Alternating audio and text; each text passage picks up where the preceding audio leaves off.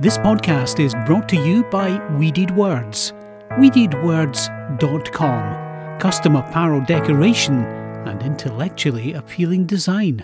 Привет! Вы слушаете девятый эпизод подкаста «Пять минут». Это подкаст для тех, кто учит русский язык.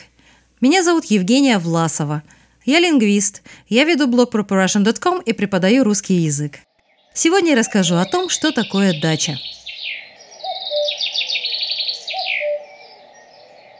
Дача – это загородный летний дом, куда горожане ездят, чтобы отдыхать и заниматься садоводством. Посмотри, я едва не плачу. Я хочу поехать на дачу.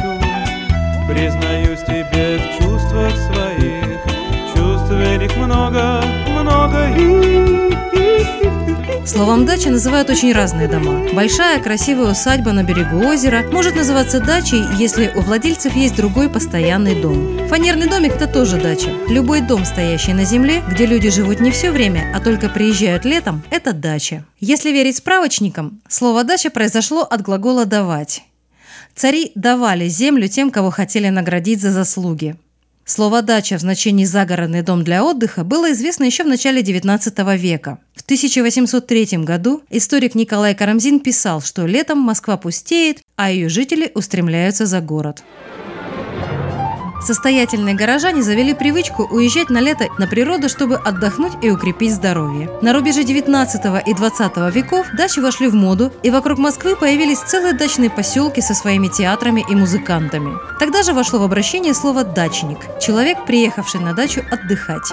В Советском Союзе дачи, как летний дом для отдыха, были для элиты – руководителей партии, академиков и писателей. Сформировалась целая особая культура писательских дач, где творческие люди встречались в неформальной обстановке и проводили время в дружеских беседах и спорах об искусстве.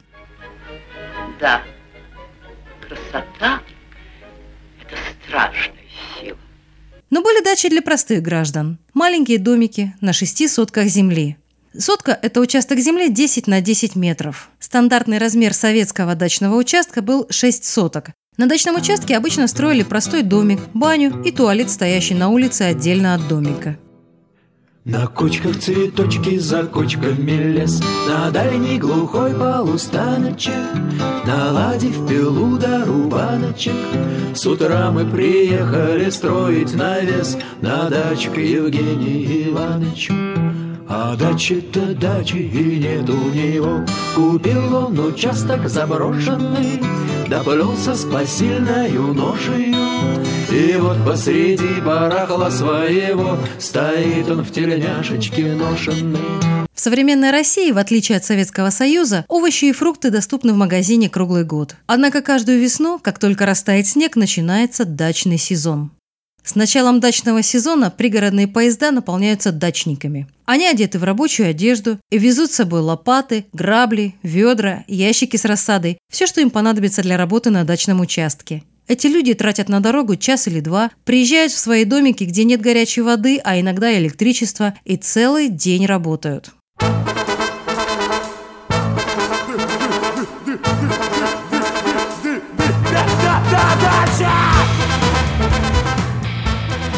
Картошка – это далеко не единственное, что нужно успеть вырастить за короткое лето. Помидоры, перцы, огурцы, капуста, лук. Женщины еще стараются высадить цветы, чтобы сделать свои дачи красивыми. У каждого садовода обязательно есть предмет личной гордости. Необыкновенно крупная картошка, очень сладкая малина или суперурожайные огурцы. В общем, дача – это еще и биологическая лаборатория.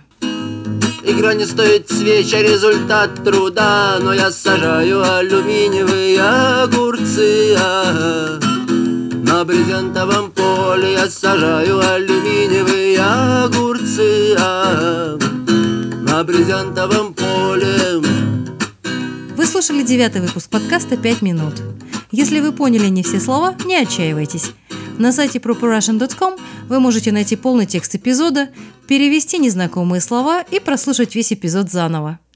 На следующей неделе мы поговорим про праздники и выходные.